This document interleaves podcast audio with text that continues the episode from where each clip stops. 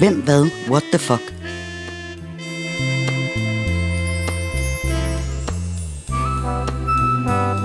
Et nedslag i et legendarisk opslagsværk fra før internettet blev født.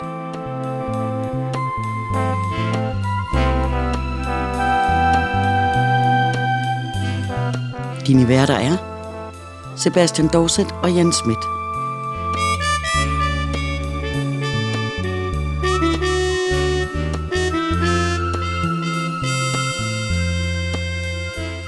Denne gang er nu 1966.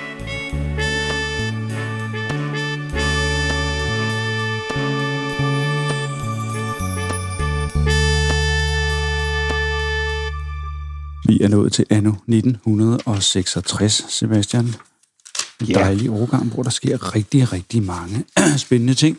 Og jeg har streget rigtig, rigtig mange ting ind, så vi ræser lidt igennem især første del, hvor vi jo taler om, hvad der hente, altså de her dag for dag optegnelser. Øh, Ja, det skal jeg sige til lytterne, de er skrevet med utrolig lille skrift. Så hvis vi Ja, siger noget, det- der hedder værvold og retter os, så er det ikke, fordi vi, øh, vi gætter, så er det, fordi det er lidt svært at se, hvad der egentlig står. Hotel Phoenix i Tisted nedbrændt, en hotelpige omkom. ja, Der skete mange ting i der oktober sker 64. rigtig, rigtig mange ting. Øh, nu har vi lige for ganske få måneder siden haft noget drama over på den anden side af landet med øh, præsidentvalg, hvor et af de helt store stridspunkter, det var brevstemmer.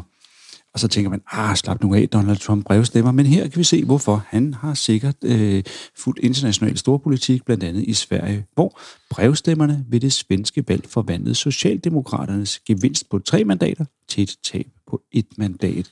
Så meget for brevstemmer. Da, det var kun de borgerlige, der havde råd til Porto. Ja. Og så kan man øvrigt også tale om at være på det øh, forkerte sted på det forkerte tidspunkt. Øh, en ung øh, amerikanerinde blev dræbt foran Notre Dame i Paris, da hun ramtes af en kvinde, som kastede sig ud fra kirken 50 meter oppe. Og det er en ærgerlig død. Det er en trist død. Øh, Især hvis hende, der kastede sig ud, klarede faldet, fordi hun tog, tog af for, at der måtte kravle op igen. Ja. Ja, det er jo lidt ærgerligt. Meget ærgerligt. Øhm, tre mænd og en hund får lykket under andejagt på Ringkøbing Fjord i glasfiberbåd med for kraftig påhængsmotor. Altså, Ja, ja, de det forstår, er- de forstår, altså, det er notitsens kraft, altså virkelig Ja. ja. med, med én linje og Det male så mange ikke? Det er bare detaljer. for kraftig påhængsmotor, så er det hele med. Ja. Øhm, Det er også ærgerligt, at man rigtig skal ud og spille op af ham, der har båden, skal lige vise de to andre og hunden, og så, hvordan man lige og så hakker han den i bund, og så står de lodret op og lander lige på. ja. Det er trist, det er trist. Øh, ellers er det her i årene, vi er her små, øh, eller godt og vel, øh, 20 år efter afslutningen af 2. verdenskrig, med, og der er meget ballade rundt om i Europa. Det er blandt andet ballade omkring Østtyskland. Øh, Ja, men her, der øh, gør da Østtysklands øh, kommunistleder Ulbricht, han giver i anledning af regimets 15-årsdag, der giver han 10.000 fanger, heriblandt også antikommunister, amnesti simpelthen. sådan. Det er ligesom med, når Netto har gode tilbud. Når, når Østtyskland fylder 15, så Ja. har gode tilbud hen i, det, eller hen i kashotten. Ja.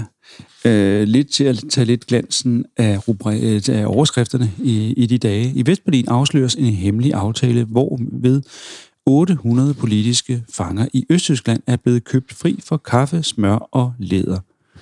Ja, Hovedmanden i forhandlingerne var den amerikanske advokat James Donovan, der tidligere havde løskøbt fanger på Kuba mod traktorer. Han ved ligesom ham der, ja. hvad folk i forskellige lande vil have.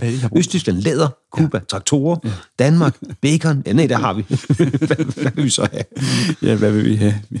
vi vil have gær. Gær og kaffe.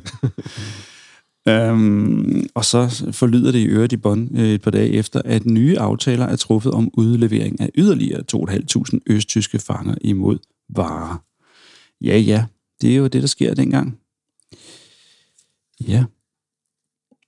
Og man øh, kæmper jo stadig med efterkrigsopgøret faktisk. Der er en proces i Düsseldorf mod 11 SS-funktionærer fra udryddelseslejren Treblinka i Polen. Det er igen, det er notens kraft, ikke? Ja. SS-funktionærer fra udryddelseslejren. Ja. Det er det der med at være funktionær i en udryddelseslejr. Det, det siger så meget om den menneskelige psyke på en eller anden måde. Man kan kysse konen farvel, og så gå ned hjem og, og massemyrde. Ja.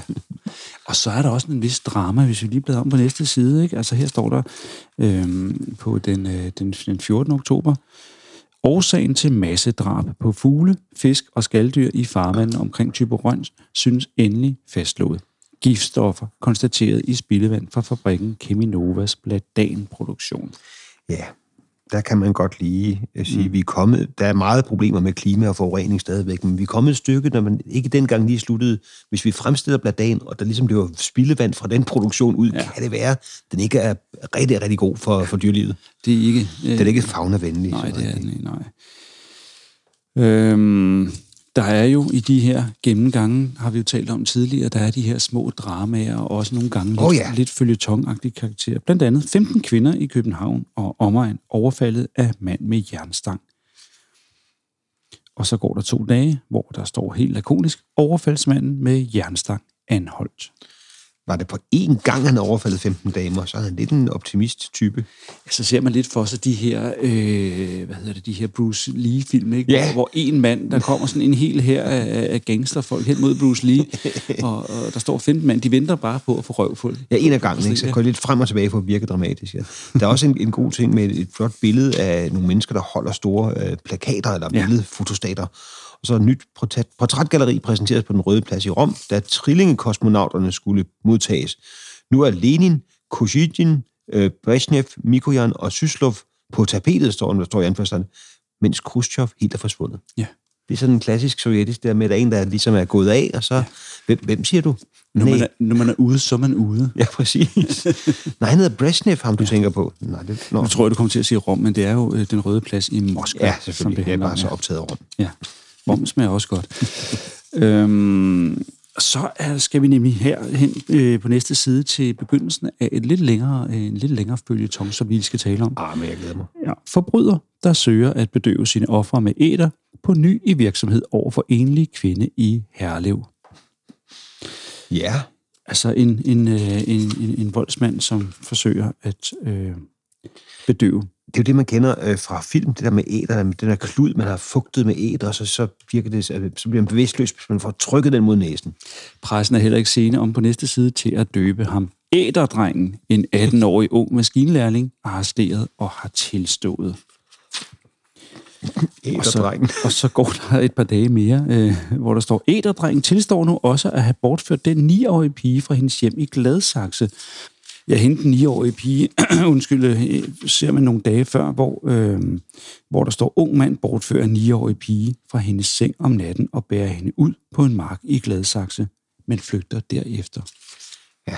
Og det får han altså også tilstået ham her, Æderdrengen. Det var simpelthen æderdrengen, der gjorde det. Ja, En af de superhelte, man ikke hørte meget til senere. Det, Det er så ærgerligt, hvis man endelig møder hovedskurken, og så er alt ens æder fordampet, og man står bare med en klud som en eneste våben. ja. det er være godt til radiodrama, ikke? I Ja. ja. æderne. Ja, præcis. Æderdrengen i æderen. Ja. Jeg tror, vi kommer til at høre lidt mere til ham. Det mener jeg, jeg kan huske fra, da jeg lige stregede noter ind til den her. Men ellers går vi da videre til øh, historien om to, diplome, to diplomater fra øh, den forenede arabiske republik. De kræves udvist af Italien efter forsøget på at udsmule bevidstløs mand i flykuffert. Det lyder aktuelt næsten, ikke? Jo, men det lyder også sådan, det lyder sådan virkelig som en agentfilmagtigt Ja. i en flykuffert. Ja, nu er de begyndt, nu har de fundet ud af, hvor upraktisk det er. Nu skærer de dem i stykker inde på ambassaden, han er sagt. Ja, ja. Men ham her manden i kufferten, som der står to dage efter, fra Roms lufthavn, han tilstår, at han er født i Israel, men faldt for den egyptiske propaganda og sneg sig over grænsen til Ægypten, hvor han blev tvunget til spionage. Må det være. Altså fordi... Øh, det er kun en bevidstløs mand. Han var ikke, de har jo ikke slået ham ihjel. Det Nej, ikke nej, nej, nej. Så det har sikkert bedøvet ham. Øh, måske lidt på samme måde, som da man fragtede øh, jøder til, til Sverige under 2. verdenskrig. Ja. Der bedøvede man børnene for, at de ikke skulle ligge og græde, hvis de... Øh, Når hvis den båd lagde til siden af dem, eller Ja, et eller andet, indtrådet, hvis ja. tysken kom i nærheden. Ja, lige akkurat. Ja, det er jo det. Altså, det der skal man lige tænke sig over, hvis man skal bedøve bevidst, have bevidstløse mennesker smuglet i kufferter. Måske skal man få dem op i kufferten, før man kommer bevidstløs. det er bare et trick, hvis man har noget med ryggen. Ja. Det er rigtigt. Øh, nu sagde du tysk. Øh, her er der en lille what the fuck-historie. Øh, den engelske prins Charles, som vi jo ellers også kender fra mange gode skandaler, hans stile, de blev trykt i øh, det tyske ugeblad Stern.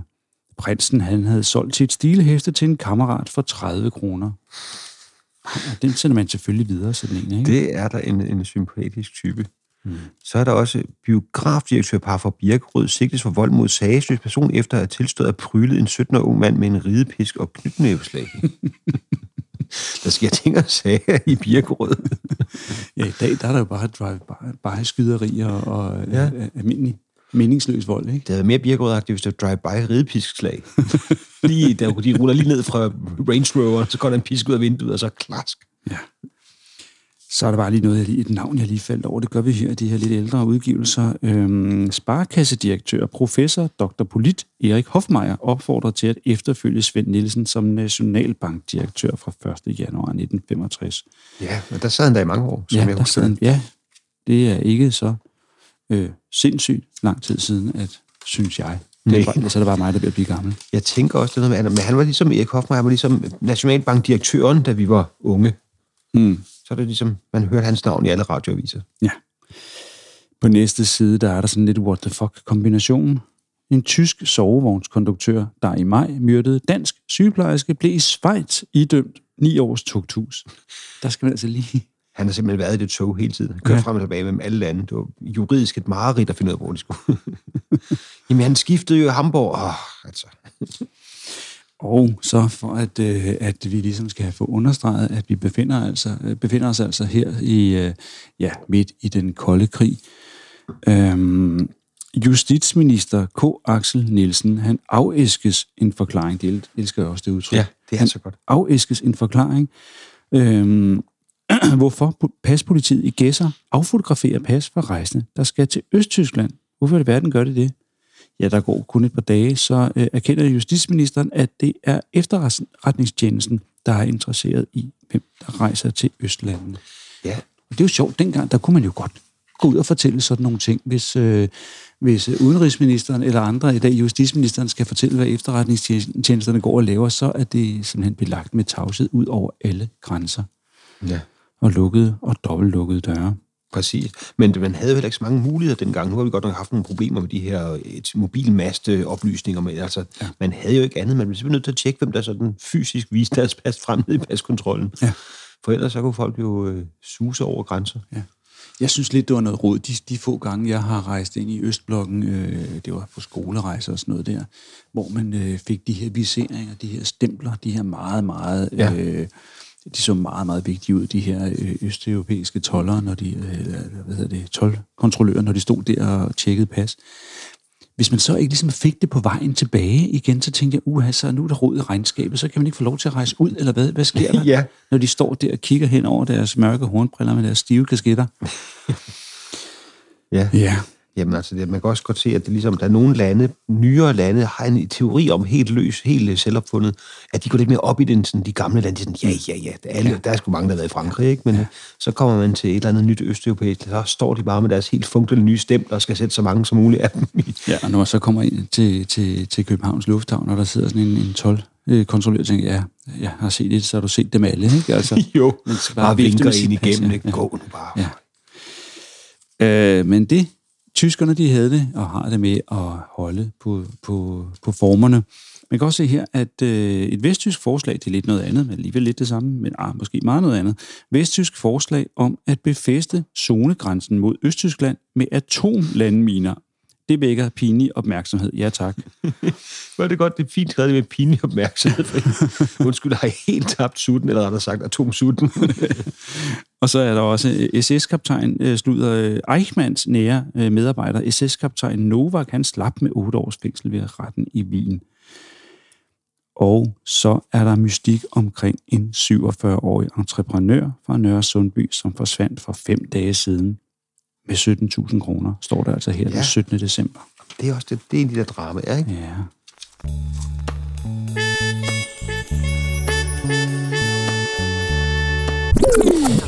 Ja, øh, på en eller anden måde kan man sige, at øh, Hormod står for fald, øh, og glansen går af, af Sankt Gertrude.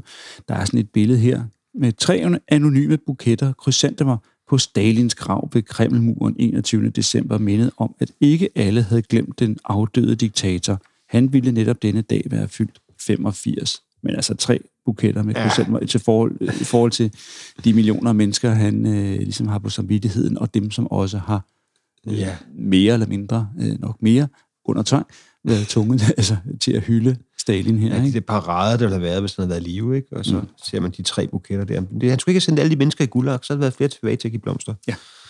Så er der også en af de klassiske øh, små, altså de der sparekassebestyrer i Ganløse, overtalte pistolmanden til at gå sin vej uden penge. Ja. Det synes jeg er en god... Det er den gode... Hør her, unge mand, nu går du hjem og får dig, bliver klippet ja. og får et job, og så skal vi ikke, så snakker vi ikke mere om det. Har vi så en aftale? øh, retfærdigheden sker så fyldes her i forhold til de her tyske atom, øh, atomminer. Storm af kritik over den vesttyske regering efter afsløring af atomminestrategien. Og det sker samtidig med, at der er en kølig modtagelse i Paris af Karl T.H. Dreyers film Gertrud. Ja. Øhm, så er der lidt længere nede, sådan rimelig what the fuck, drabsaffære fra Aarhus opklaret. 59-årig traktorfører dræbt under rulningsforsøg i et havehus, og derefter i Trillebør kørt til nabohus, hvor han blev anbragt i redskabsskuret. Altså, forklar mig lige, hvad der er sket, Sebastian. Ja. Jamen det ved jeg, altså, de har forsøgt at rulle ham her, det vil Ja. sige røve hans, tage hans penge, og så er det ja. altså gået galt, at han er død, og så er de så putter min trillebør, der kører ind i nabohusets redskabsskur. Det er jo ikke kriminelle masterminds, vi har med at gøre, men de skal nok forvirre politiet lidt. Ja, det er mere, det er mere rå, øh, rå kriminalitet, det her. Ikke? Ja, rå, rå power. Ja. Øhm, Og så er vi jo, hvis man sidder og tænker på, hvad var det med ham med de 17.000 kroner? mm. Når Sundby, entreprenøren, der var forsvundet i en uge, vendte hjem stærkt for koppen. Sikke en julebrand. Ja. Øhm, tidligere har vi jo talt, vi, en, af de, en af de mange kæpheste, vi har, når vi bladrer det her igennem, det er jo faste broforbindelser Ja. øh, mellem Danmark, øh, øerne i Danmark og øh, til udlandet.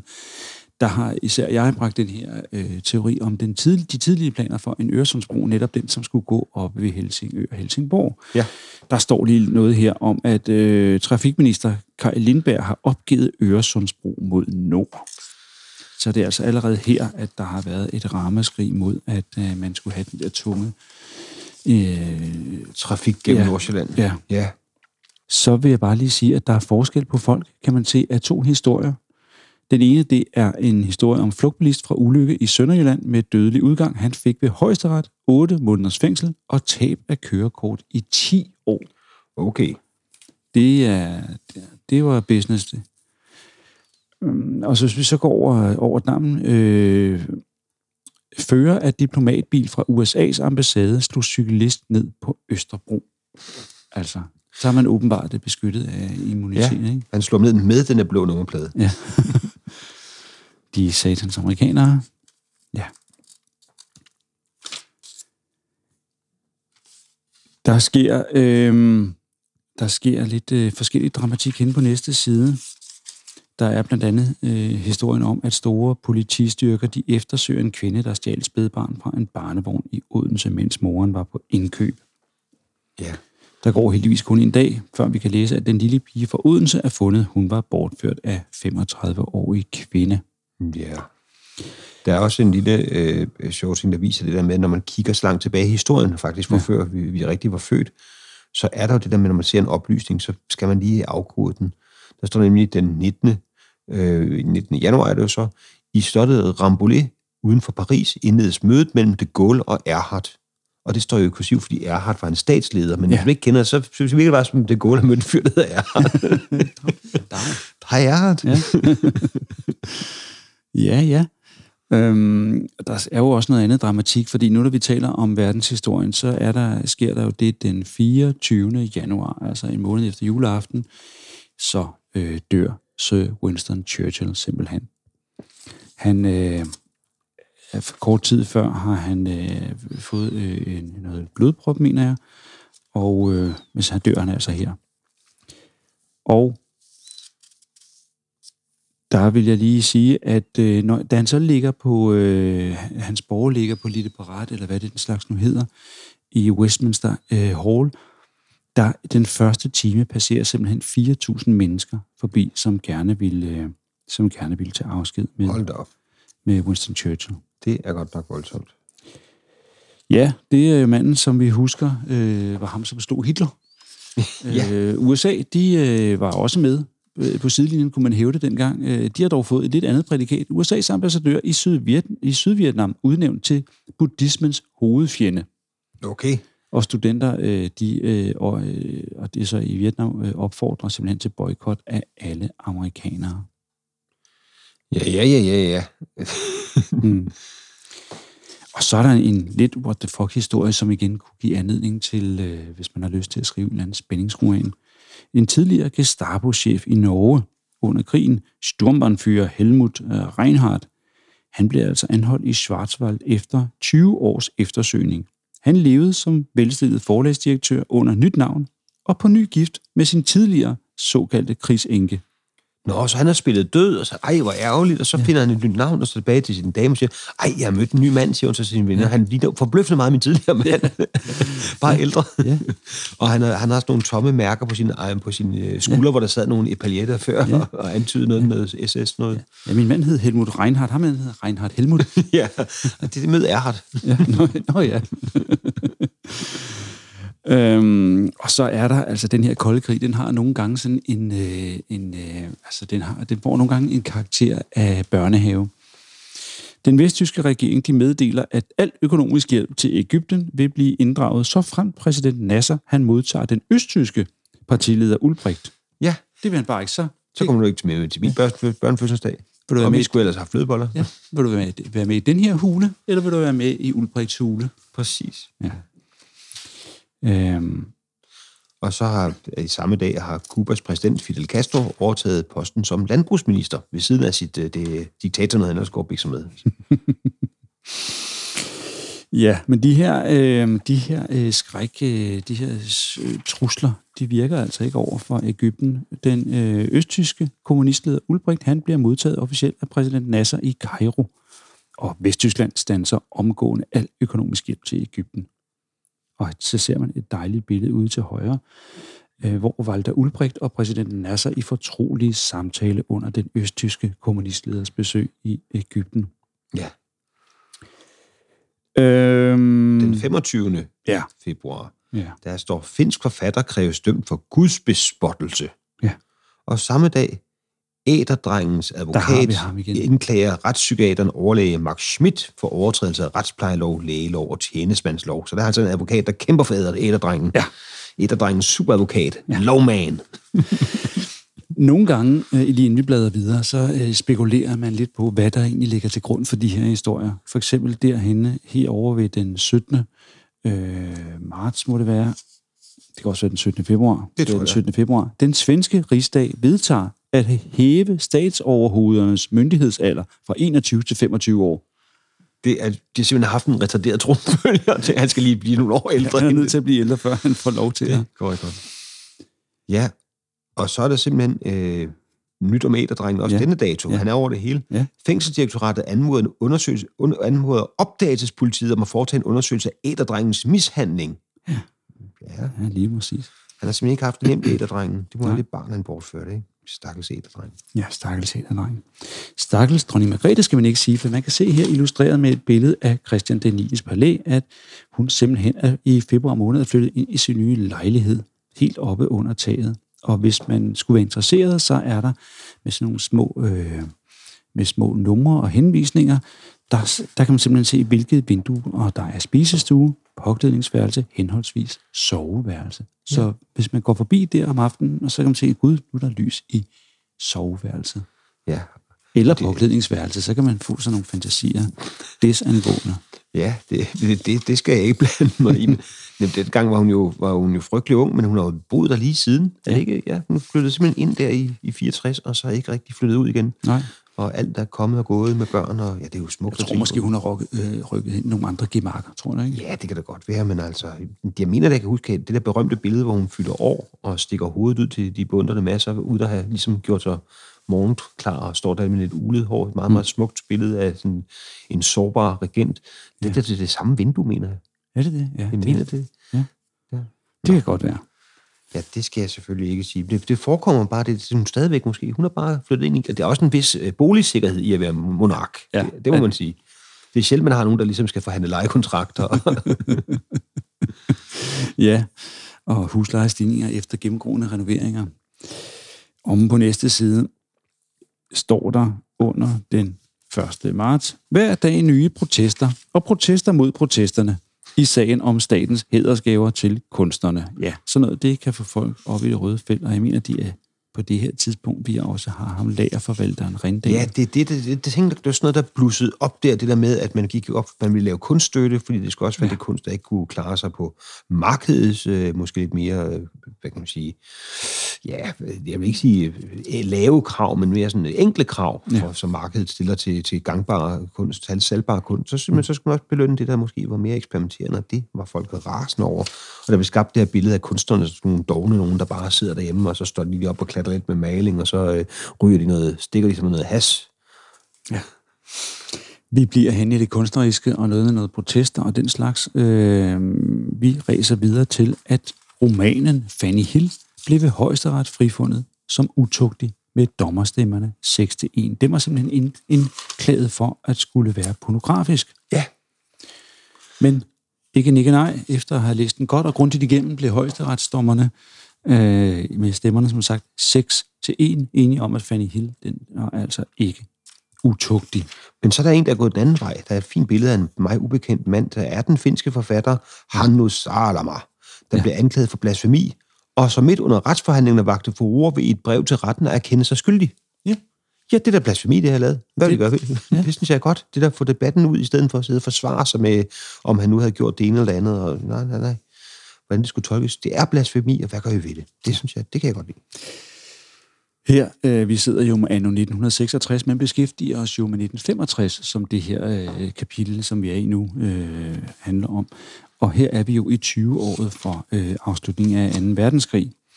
Og her den 4. maj kan man se, der står festligheder overalt på 20-årsdagen for Danmarks befrielse. Ja. Og nogle dage senere, Sovjet fejrede 20-årsdagen for Nazi-Tysklands sammenbrud med at fremvise de største raketter, der nogensinde er vist offentligt, og sluttede dagen med at sende en ny ubevandet måneraket op. Sådan. Det er, der er ikke noget mere faldisk freudiansk end det der med, den, det er den største raket nogensinde, mand, og så er det kan komme længere op end nogensinde. Og man skulle så tro, at vi var blevet klogere og, og, og fandt ud af, at nu er der gået 20 år med det der nazisme noget der. Ja. Men det er ikke alle, der er det. Lederen af nazistisk organisation i Stockholm arresteret sammen med sine fire nærmeste medarbejdere, mistænkt for at have forberedt et statskup. Og der er så et billede af den her, øh, den her mand med sorte bukser, sort t-shirt og sammenbidt blik, og mens han står og holder en smejser maskinpistol i hånden, den mm. svenske nazifører Bjørn Lundahl i sine velmagtsdage. Ja, det ser ikke så velmægtigt ud, men han har tegnet et hagekors på sin lampe, sådan et ja. klodset. Ja. det, det er også altid et godt tegn, ligesom at gå og tegne hagekors. Det er de mest modne og afklarede mennesker, der gør det nu om dagen. ja. Det er dog ikke slut med den historie om, øh, om Bjørn Lundahl og hans nazi-tanker. Øh, vi skal nemlig høre lidt mere her om, hvor at der står, den svenske nazifører påstår, at bladet Expressens kilde til afsløringer har benyttet forfalskede dokumenter. Ja. Ja, så vi har ikke hørt det sidste. Øhm, og så skal vi lige til en anden sjov ting, fordi øh, venstreformænd, de har det jo med, øh, især når de er lidt presset, øh, at komme med nogle nye, hidtil usete, meget kreative forslag til, øh, hvordan de egentlig kan overleve som, som, som øh, i spidsen af magten. Venstres formand Erik Eriksen, der er positiv over for sammenslutningen mellem Venstre og de konservative, han møder skarpe protester fra partifælder. Ja. Jeg ved altså ikke, om de har overvejet at slå partierne sammen. Det kan jeg næsten ikke forestille mig. Jo, det lyder da lidt sådan. Men, gør det ikke det? Men så i hvert fald, som du siger, så den 20. så er han blevet rigtig ked af det og siger, Erik Eriksen overvejer fratræde som Venstres formand. Ja. Og så dagen efter, ja. efter døgns overvejelse, beslutter Erik Eriksen at træde tilbage som formand for partiets folketingsgruppe omgående, og til september nedlægge værvet som formand for Venstres landsorganisation. Så, Sådan, Erik. så gik han. Som man siger. Ja, en lille opløftende ting her. Ingen nyhed er for lille til at blive bragt. Her er vi henne på den 20. juni. Erik Eriksen starter netværk? Nej. Eller starter Erik-partiet? ja, partiet Erik. ja. Efter 14 år, endelig sejr i fodboldlandskamp over Sverige. Åh, oh, hvor godt. Det har været et langt tørke der. Ja, det har Det er altså 14 år. 14, de 14 magre år. Du lytter til Hvem, Hvad, What the Fuck. En podcast med nedslag i et legendarisk opslagsværk fra før internettet blev født.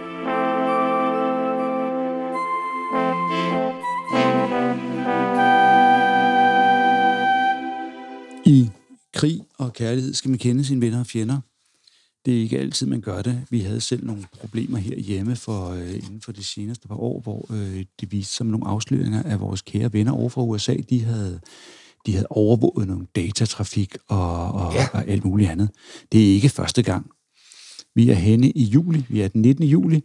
Pinlig afsløring. USA's rekognosceringsfly tog ulovligt 175 billeder af fransk atomkraftværk. Ja. Altså, hvis de nu var gode venner, kunne de bare have spurgt om lov, om de ikke bare måtte få dem, om vi ikke skulle lave en joint venture, og Ja, om de ikke havde brug for noget indskudskapital, så kunne vi da godt finde ud af det. Hvis du må se mit atomkraftværk, må jeg så sige dit atomkraftværk? Ja. ja man kan blive have byttet atomkraftværker. Ja. Samtidig øh, anklagemyndigheden i Stockholm rejser tiltale mod naziføreren Bjørn Lundahl. Ja, ham den flotte fyr med maskinpistolen. Ja, det er rigtigt.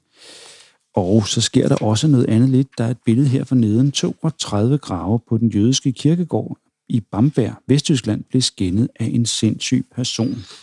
Ja, Det viser sig senere, at det er en 20-årig søn af en øh, afdød SS-mand, og den her øh, 20-årige søn, han blev senere indlagt på et sindssyge hospital. ja. Ja, Det tænker man jo også, når der er, og nu øh, undskylder på forhånd over for eventuelle øh, lytter, lytter, der bekender sig til det mosaiske trossamfund, men mm. når man hører de her skændinger af jødiske kirkegård i Danmark, så tænker man også, at det er nogle mennesker, der har det rigtig svært med nogle, ja. nogle stemmer i deres hoveder, eller med i hvert fald noget, der er gået galt ja. i en tidlig alder. ja. Så, men ja. ikke, at det gør det mindre øh, acceptabelt, eller mere Nej, nej. acceptabelt på nogen måde. Nej, det er da fuldstændig forkasteligt. Vi øh, er nærmer os afslutningen i sagen om æderdrengen. Jeg ved ikke, om du vil... Øh... Hvad har æderdrengen nu gjort? Jamen, det er jo altså så trist. Æderdrengen idømt to og et halvt års særfængsel. Særfængsel, det lyder... Det virker som, at det der med, at det ikke rigtig har virket med at bedøve folk med æder, men er mere sådan har fået for forsøget, fordi to og et halvt år er jo lidt sådan. Og så særfængsel. Ja. Altså. Ja. Nu øh, skal vi bevæge os ned i en af de, øh, hvad kan man sige, de ting, som man husker fra det her år, og vi bliver i det kriminelle, for det handler simpelthen om, at øh, fire politibetjente, der i to patruljevogne søgte at stanse en mistænkelig bilist, dræbt. De blev dræbt med pistolskud. Hele politistyrken sat ind på opklaringen. To mænd tilbageholdt. Senere to mænd fængslet, men ikke sigtet for betjentmord. Og der er et, to dage efter vigtige spor i morsagen undersøges. Og til sidst sker der så det den 21. september. En af de fængslede tilstår alle fire mor. Hans kammerat, der ligeledes var fængslet, indrømmer at have været med i bilen. Og ham, som tilstod, det var jo så Palle Sørensen. Palle Sørensen. Som jo fik lov at sidde rigtig, rigtig længe for det.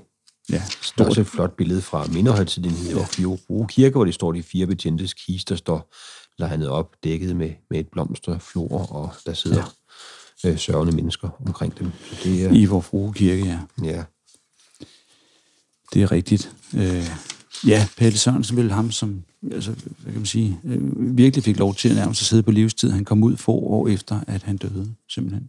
Ja, der er også en, øh, en skandale, vi har overset her den 10. Øh, 10. september. Ja.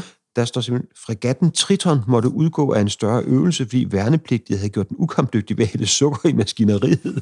det ved man, det danske værnepligtige. Ej, sådan helt, det går altså hen over weekenden, den her øvelse. Der, Ja, magter altså ikke. Nej, det er altså ikke bred ymer. Eller hvad man nu sagde, 64. Men altså, jeg synes, det er meget 64-agtigt, hele den der beat-kultur, der er ved at opstå, hvor det hele, de skal ud og høre noget eksperimenterende jazz, de skal også ikke sejle rundt på Triton, og så ødelægger de simpelthen motoren på den. ved at hælde sukker i tanken. Ja. Så er den døde. Og det bringer os frem til årets døde, nemlig. Der er en del, eller der er nogen på kulturen. Der er Peter Malmberg, Ja, onkel Anders fra Far til Fire. Yeah. og så Holger Fællesanger. Ja, Holger Fællesanger. Bodil Ibsen. Mm. Og så også ham der, de kalder A.P. Møller. Ja, gamle Mærsk. Ja. Og øh, hvis vi bladrer en gang, så kommer vi hen til Ulandet. Uha. Og der er, Jeg tager lige ulandet med, da. ja, der er blandt andre Nat King Cole, Ja, jazzsangeren. Og så er der Stan Laurel, den ene halvdel af Ø og Gokke. ja. Jamen, der er, det er et hårdt år for humoren, for Spike Jones dør også, Det er rigtigt, ja. som jo altså var ham her med lydene, kan man sige. Ham, der lavede de her lidt gakkede Ja, de her tossede orkester, hvor der er Ja. ja. lydeffekter, ja. Ja. Ja. Og så øh, må vi også sige farvel til Axel Sandemose. Mm. ja. Og T.S. Eliot. Ja. Og der, det var i alle kategorier, de gik bort. Ja, det må man simpelthen sige.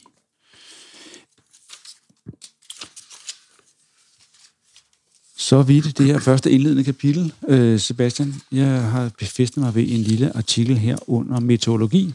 Ja, Blæser det altid i Danmark, står der. Der er simpelthen et Nej. rasende menneske, der er skrevet ind. Nej, hvordan kan nogen dog øh, komme på den tanke? Vejret er da ikke blæsende, men nok vindigt, hvis man må bruge et sådan udtryk. Ja, hvordan er det kommet på den tanke? Det kan være, at de har været udendørs i dag, ja, præcis. Det kan være, at de øh, om sider har fået nok. eller har været tvunget til at affatte sig med at cykle. Ja. Øhm, Så kan man i hvert fald godt få nok af det pjat virkelig blæst forekommer ikke særligt tit. Det stormer også ret sjældent, og de helt store øh, storme, orkaner og andre naturkatastrofer, der kan hjemsøge de lande, vi er tilbøjelige til at misunde for deres fine vejrs skyld, dem har Danmark hidtil været forskånet for. Men på den anden side er det let at tælle de stille timer, øh, de timer, i hvilke ikke en pind rører sig. Ja, det kan være derfor, man kommer på de tanker, Ja, det det altid blæser i Danmark. Det er også et eller andet med de meteorologer, som jo er et hæderkronet folkefærd, der laver et hårdt utaknemmeligt arbejde for os stømpere, der kun bebrejder dem. Men altså, det virker som, de kan definere sig ud af alting. Ja. Altså, at, nej, det er ikke regn, for der var et område, hvor det ikke regnede, og vi har bestemt, det kun, hvis det regner i hele landet samtidig, at det regner, eller det blæser ikke, fordi der er steder, hvor det ikke... Altså, ja. de kan altid finde på det. Det er ligesom de, deres raison de tre, det er den der med, der findes ikke forkert vejr, kun forkert påklædning. Ja. Altså, de er sådan nogle øh, frelste friluftstyper selv, der bare ikke... Åh, det er kun en lille by, ikke? Og så Nej, det de regner der- ikke i dag, det er bare en by. Det er bare byer. Ja, præcis. Bare spredte byer over hele dagen. Spredte byer over hele dagen, hele landet. Ja. Øh, som sagt tidligere, så øh, er vi jo her 20 år efter 2. verdenskrig, og man Ja. ja. har måske den tanke, øh, lidt naiv tanke, kunne man for, forstå, hvis man bladrer hen på side 105, Det gør man. at, øh, at øh, 2. verdenskrig, det var ligesom den, den satte ligesom en, et punktum for, for ufred gennem verden.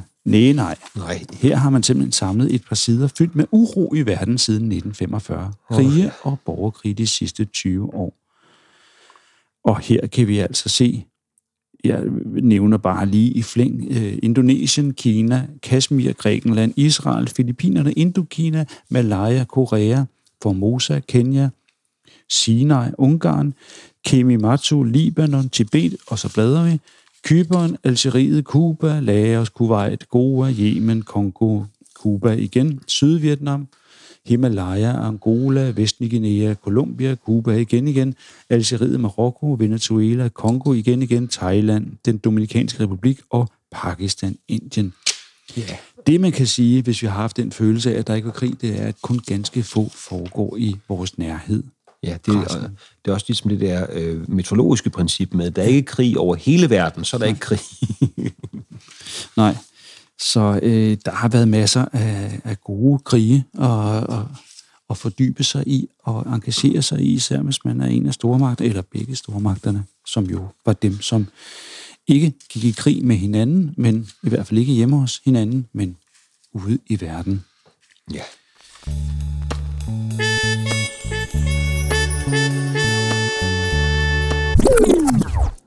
Så er der simpelthen også sket nogle af de bygninger, vi opfatter som, hvad kan man sige, ikoniske, er blevet simpelthen opført disse år. Ja. Og her tænker jeg på Hotel Marina, Ja, som blev bygget i Vedbæk Havn. ja, det er rigtigt. Det er jo der, hvor landsholdet i mange år mødtes og trænede på de her baner ud til, til Øresund med, med, i det fine for fashionable Vedbæk. Ja, her gik de i træningslejre før vigtige landskampe, og der var også der, hvor pressen altid kunne op her på, øh, på træningsbanen Præcis. og møde dem. Øhm, Og små børn kunne stå og se deres idoler træne. Og, og få autografer i timevis. ja. En anden ting, som ligger lige overfor, det er Nyager skole. Ja. Nyager skole i Rødovre. Øh, og den er øh, blevet opført her i, i, på et areal mellem Ejbyvej og Nørregårdsvej, som der står. Og hvorfor nævner jeg så Nyager skole? Det er ikke kun fordi, at det jo var Arne Jacobsen, som var ingeniør på projektet, men også fordi, at det var der, at øh, mine børn startede at gå i skole. Det er der, jeg selv begyndte at gå til svømning. Nej. Fordi de havde en svømmehal. Det blev så senere nedlagt og lavet om til skolebibliotek. Ja, det er ikke helt det samme. Det var kun lige derfor, jeg nævnte den. Det er da så fornemt. Den skal vi ikke vade i. Vi bliver lidt i at tale om børn, Sebastian, hen på side 131.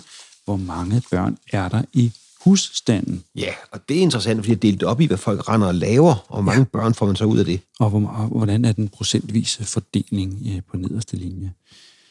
Ja, der kan man se, ud af selvstændige landmænd, øh, der er der altså 32 procent, som er, ikke har nogen børn. Mm. Og 24 procent har et barn, 23 har to børn, og 13 procent har tre børn. Øh, fire børn eller flere, det er der kun 8 procent af de selvstændige landmænd, der har. Ja. Der generelt er det kun 4 procent, der har fire børn, når man sådan lægger alle kategorierne ja. sammen. Og lige faktisk 47 procent har ingen børn, hvis man tager øh, samtlige øh, husstande i Danmark. Ja, det, den der er den store driver i det høje tal, det er Ja. jo, at hvis man tager uden for erhverv, er der 82 procent, der ikke har nogen børn, og det er illustreret af nogle mennesker, der står med en stok og en lille forsigtig håndtaske Ja. øh, parret imellem. Og det er jo for at vise, at det er jo pensionisterne. Ja, for det i den her, i, det her, i den her periode med fuld beskæftigelse, så er det ikke langtidsledige. Når Nej. man er uden for erhverv, så er man simpelthen så er man gået på pension. Ja, så det vist. Det, det er sjældent, de har hjemmeboende børn. Meget, meget sjældent. Der er faktisk kun, det er kun 18 procent af dem, som har hjemmeboende børn. Og det, er, og det er jo alligevel også noget, at 18 procent af folkepensionisterne, der, de har altså stadig ungerne boende. Ja, ej, så må man være træt, ikke? Nu har man endelig fået fri, man kan nyde sit otium. Mor, må man ikke... Henter du ikke en romkugle? Åh oh, ja, vi bliver ved med at være en lille smule aktuelle her øh, i 2021, fordi der har jo lige været det her, øh, ikke jordskredsvalg, men sneskredsvalg øh, oppe på Grønland. Og øh, en del af det, som afgjorde øh, valget, det var jo om, hvorvidt man skulle øh, lave minedrift på de her sjældne jordarter og mineraler i, Grø- i Grønlands undergrund, som vel nok var meget, meget efterspurgt, men hvis øh, økologiske kan man sige, konsekvenser øh, for, for, for det omgivende miljø øh, ville være katastrofale. Ja. Og de partier, som netop stemte for, eller gik ind for, at det skulle altså, den, de mineraler, de skulle lige have lov til at blive lidt længere tid nede i undergrunden, hvis det stod til dem. Men hvad lever man så af i Grønland her i 1960, starten af 60'erne? Ja, man kan se, at øh, der er sådan set ikke sindssygt mange, som lever af at udvinde øh, mineraler. Øh, der er 342 ud af de 10.500 mennesker, som er i arbejde. Med minedrift. 300 Ja, de er beskæftiget med minedrift. Og de fleste, de, det er kulminedrift. Langt de fleste. Så er der noget kryolit og lidt zink og bly. Ja. Men øh, det, man kan sige, det helt store erhverv, det er jo øh, i, i Grønland jo fiskeriet med 2.761 og fangst med 1.145 Mm. mennesker. Så man, der er også lavet en opsummering. Fiskeri, fangst, landbrug i alt 4.068, altså ikke, ikke langt fra halvdelen. Nej, det er det nemlig ikke. Det er langt de fleste. Øh, så er der også en del beskæftiget med transportvirksomhed, og også en del med bygge- og øh, anlægsvirksomhed. Og naturligvis også en del, som øh, de øh, godt og vel 10 procent beskæftiger sig med handelsvirksomhed. Ja. Ja, det var bare lige et kort kig på, med en meget hyggelig lille, øh, Lille typisk, sådan en grønlandsk by. typisk, ja. Jeg vil gerne tale lidt om øh, uddannelse. Jeg bliver ved med at vende tilbage til de her overgange, hvor man har en overblik over de eksamensopgaver, Det er også man, meget, meget hyggeligt. man bliver sat til at lave. Så kan man lige sammenligne, om man hellere ville have været svensker. Ja, Hvad de, om de har fået en bedre opgave, hvis man lige kunne give en et, et 12-tal, eller hvad de nu giver op i Sverige. Et 12 ja 12 12. Ja, det ved jeg ikke. I Danmark, øh, hvis- vi sammenligner studentereksamener, øh, eller også bare realeksamenerne, øh, Mm. i Danmark, der, i realeksamen, der kunne man skrive om socialforsorg før og nu, eller Ja. hvad gøres der i skolerne for at fremme forståelsen af kunst, og hvad mener du, der bør gøres? Igen aktuelt med den her rentalisme, vi nævnte tidligere. Men der øh, går de hårdt til stålet henne i Sverige, hvor der kan man altså skrive om kristuslegender, eller en kristuslegende, der har fængslet mig. Ja. Det er for eksempel om Kristus. Ja, og så er der en, som er den er typisk lidt meget kreativ. Du læser i en avis en annonce fra et rejsebureau om en rejse for ungdommen til et eller flere fremmede lande, og du beslutter dig for at deltage i rejsen. Skriv derfor for det første rejsebureaus annonce, og så skal du skrive et postkort til en kammerat fra et sted undervejs på rejsen, og en skildring af nogle rejseindtryk øh, beregnet på en avis. Eventuelt en avis, der udgives på din skole. Ja. Altså det er en voldsom opgave i forhold til ja. socialforsorg før og nu.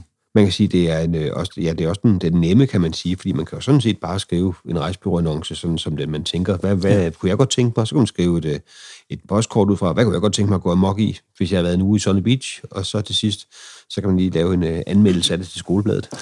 Men altså, helt generelt må man sige, at i Sverige, der er noget for alle. Altså, der er noget for... Mm. Du, det, er den, det er den kreative, den, der bare vælger at skrive den her rejsereportage. Ja. Eller, så kan man gå ind, hvis man er meget politisk eller historisk engageret, og skrive om diktatur, eller et diktatur i mellemkrigstidens Europa. Mm. Eller man kan skrive om øh, istidens betydning for vores lands natur. Hvis man nu ved rigtig, rigtig meget om naturvidenskab, og der kan man også for eksempel skrive om øh, mættede og umættede kulbrinter, og komme med nogle eksempler. Ja, det er blandet lidt. Det er en blandet landhandel, ja. ligesom på, i Grønland. Ja. Jeg synes, øh, og i Norge, der, øh, der vil vi så bevæge os ind til studentereksamen. Mm. Der kan man for eksempel vælge at gøre redde for nogle, øh, eller for de vigtigste årsager til, at de forenede nationer, FN, ikke fuldt ud har magtet at løse sin opgave. Det er altså store problemer i forhold til ja det er lidt ærgerligt, der sidder en eller anden norsk øh, wannabe-student, og de løser verdens problemer bogstaveligt talt. Ja. De skulle da lige have tænkt på det her, og så lige lave den her fundat, og så lige ændre lidt den paragraf, så, vi, så tror vi, vi er kørende. Så kan den sgu lidt igen, mester. I kapitlet Videnskab og Sundhed, der skriver de om mange spændende ting, øh, forskning og øh, øh, også om sygdomme. Og øh, her under kapitlet Vanskelige børn hen på side 209, ved det Psykologiske Institut, skriver de i Oslo, findes en særlig børnepsykologisk afdeling, hvor man i en årrække har undersøgt en større gruppe børn og deres forældre. Børnene er bogstaveligt taget, øh, taget øh, de er bogstaveligt taget blevet fuldt fra tiden før deres fødsel. Og hvad har man så fundet ud af? Jo, som der står, en af de erfaringer, man har gjort, er, at børn ikke altid tager skade af en smule modgang. Ikke så meget, at de knækkes eller noget i den retning, men så meget, at de har noget at overvinde. Mm. Normale børn overvinder sådanne små vanskeligheder og føler tilfredshed ved at kunne gøre det. Øhm, jeg tror, at mine børn bør have lidt modgang i livet, siger docent Åse Gruda Skart, der har gennemført disse undersøgelser. Måske mm. bliver sådan nogle børn lettere at omgås, mindre vanskelige end non-frustration børn, der ifølge Konrad Lorenz skal være ved at tage livet af mange amerikanske forældre, bogstaveligt talt, med nogle skoleskyderier og den slags. Ja. Det er børn, som man har befriet for alle former for besvær. Igen en hyperaktuel diskussion i det, ja. vi efterhånden næsten ikke længere må kalde curling forældre, der altså bogstaveligt befrier deres børn for alle former for besvær, som den her curling-metafor så fint ja. siger. Ikke? Ja. Og det er jo det, man sidder og snakker om, og når man to ældre herrer, som også samlede igen, så kan man godt sidde og sige, det er jo fordi, de ikke har prøvet noget hårdt, at de alle sammen går ned med stress og angst og depression ja. og, og, og selvskade. At det måske er det, fordi de ikke har lært det der med, der var noget, der, der var lidt svært, men det klarede jeg lige. Ja. Hvad er det første, man gør? Det er, at man åbner sin smartphone og trykker på sidste opkald, og så ringer man en gang til til mor og siger, nu er der altså en, der siger sådan her. Ja, det er jo klart, fordi så åbner man måske netop den smartphone, for i stedet for at, at øh, tale med en kammerat og sige, nå, jamen, øh, det gik sgu da meget godt, ikke? Så slår man, kommer man til at slå hen på Instagram eller Facebook, eller hvad det hedder, de steder, hvor de unge mennesker, mm. de færdes i, i det virtuelle rum, og ser på, hvor fedt alle andre har det, ikke? Ja, præcis. Ej, jeg fik et flot tita til min eksamen, og så slår man op på alle vinderne, som alle sammen har fået 12, og det ene og det andet og det tredje? Ja. Og netop har fået en, øh, en studielejlighed af deres far, fordi han har gode forbindelser inde i byen, eller hvad ved jeg, ikke? Og jo. lever det perfekte liv. Ja, det er svært at skulle sammenligne sig med perfektion hele tiden. Ja. Vi, skal, vi gamle, det er min kæphest, vi gamle må vise nogle lidt billeder af vores kiksede liv på Instagram, så folk kan se, at det ikke er... Når man laver sådan en god, brun, sammenkogt ret, der har fået lidt brændte skorper i en af hjørnerne, så, så lige tage et billede af den og lægge på Instagram, så kan de unge se, hvordan, hvordan vi ruller sådan en, en torsdag aften.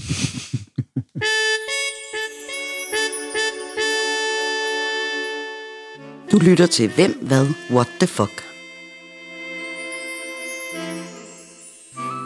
Dine værter er Sebastian Dorset og Jan Schmidt.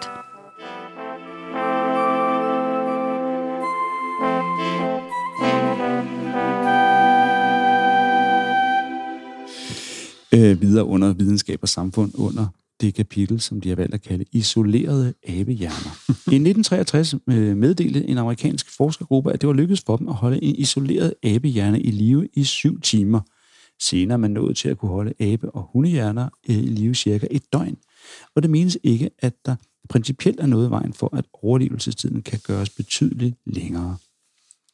Og det, de holder simpelthen i live ved, at man pumper frisk blod ind og, og hvad hedder det, dræner Ja. ja. affaldsstofferne øh, fra, fra hjernen. Det virker som forskning, i- der skal gå hen i retning af det der kryoteknologi, hvor man simpelthen kan opbevare folk efter de døde og sige, måske kan vi en dag kurere den sygdom, der tog livet af Kurt, og så, eller ja. Erhard, og så, øh, så, så kan man genopleve ham og sige, nu er den der Erhard, vi har noget medicin. Nå nej, det virkede alligevel ikke. Og så ned, ned i frost igen. Eller tage Einsteins hjerne og, hjerne og operere ind i en ny, frisk krop. Ja, ind præcis. i Niklas Benders sportstrænede krop. Og de skulle bytte. De skulle bytte. Så er der lige det sidste, jeg lige vil nævne her. Ulykkerne. Verden er i dag havet af en epidemi, der koster flere dødsoffer og, og invalider, end polioen nogensinde har gjort. I 1964 døde 48.000 mennesker i USA som følge af denne epidemi, og man regner med, at øh, der samtidig døde ca. 65.000 mennesker i Europa.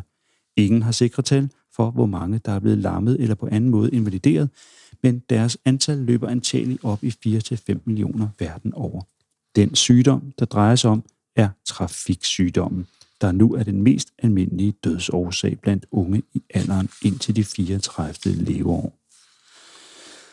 Og ja. der kan man jo også i de her, øh, i de her, øh, i lyset af corona, hvis man vælger at stille sig over til dem, som har sort tøj på og har sølvpapirshatte på, sige, hvordan kan det være, at øh, en sygdom, som egentlig ikke har krævet nogen overdødelighed, mens vi sidder her i hvert fald, at, at den skal have så utrolig stor opmærksomhed, når man ikke forbyder bilisme og tobaksrøg. Ja, det er, det er sjovt med de der argumenter. Det kan ja. Ja. gå både alle veje. Jeg tænkte på, at jeg så nogen, der var meget farvet. De her indgangsmundbinder ligger og flyder. Det var ja. en farlig for miljøet med mikroplastfiber. De var meget oprørte. Men jeg tror, den samme, det samme segment vil nok øh, nøffe en lille smule surt, hvis man forestår at forbyde cigaretskodder og dermed rygning. Ja. Øh, fordi der også ligger cigaretskodder overalt på gaderne med de samme mikroplaststoffer i. Så jeg tænker, det er måske lidt et argument, der har fundet frem til lejligheden. Ja. Og, og de her argumenter, de har det med at være sådan en, en, en, en tohovedet øh, hest, som bider begge retninger. Øh, dem, som sidder, de her anti som ikke vil have sprøjtet alt muligt ind i, Ja. øh, de, kan de glæder sig trods alt til, at de kan komme hen til tatoveren og få sprøjtet et eller andet blik hen fra en eller anden Ja, tvivlsom præcis. kinesisk producent ind i hårene, som de ikke ved øh, om... om, øh, Ja, og hvis man er så under at se på de Facebook-sider, hvor folk, der er meget mod vacciner, så har man, nogle af dem har heller ikke haft noget mod at få sprøjtet ting i ansigtet, der giver dem en lidt mere betuttet udseende. Ja. ja, vi skal lige runde, øh, nå at runde en af vores øh, gode kæpheste, nemlig, øh, hvad hedder det, broforbindelserne. Her er der nemlig sådan en dejlig øh, farveplanche, som viser øh, planerne om at lægge en lufthavn på Saltholm på Ja. det her tidspunkt. Og faktisk er er det første gang, kan jeg se her med den her grafik, øh, hvorfor det egentlig var en god idé. Altså, der er sådan et billede lidt foroven, hvor København er over til venstre, og Malmø er over til højre, og så ligger der en bro henover, øh, og en tunnel under dråben. Og ude på Saltholm, der har man altså lavet den her, øh, den her flyveplads, den her øh, fælles nordiske storlufthavn. Ja.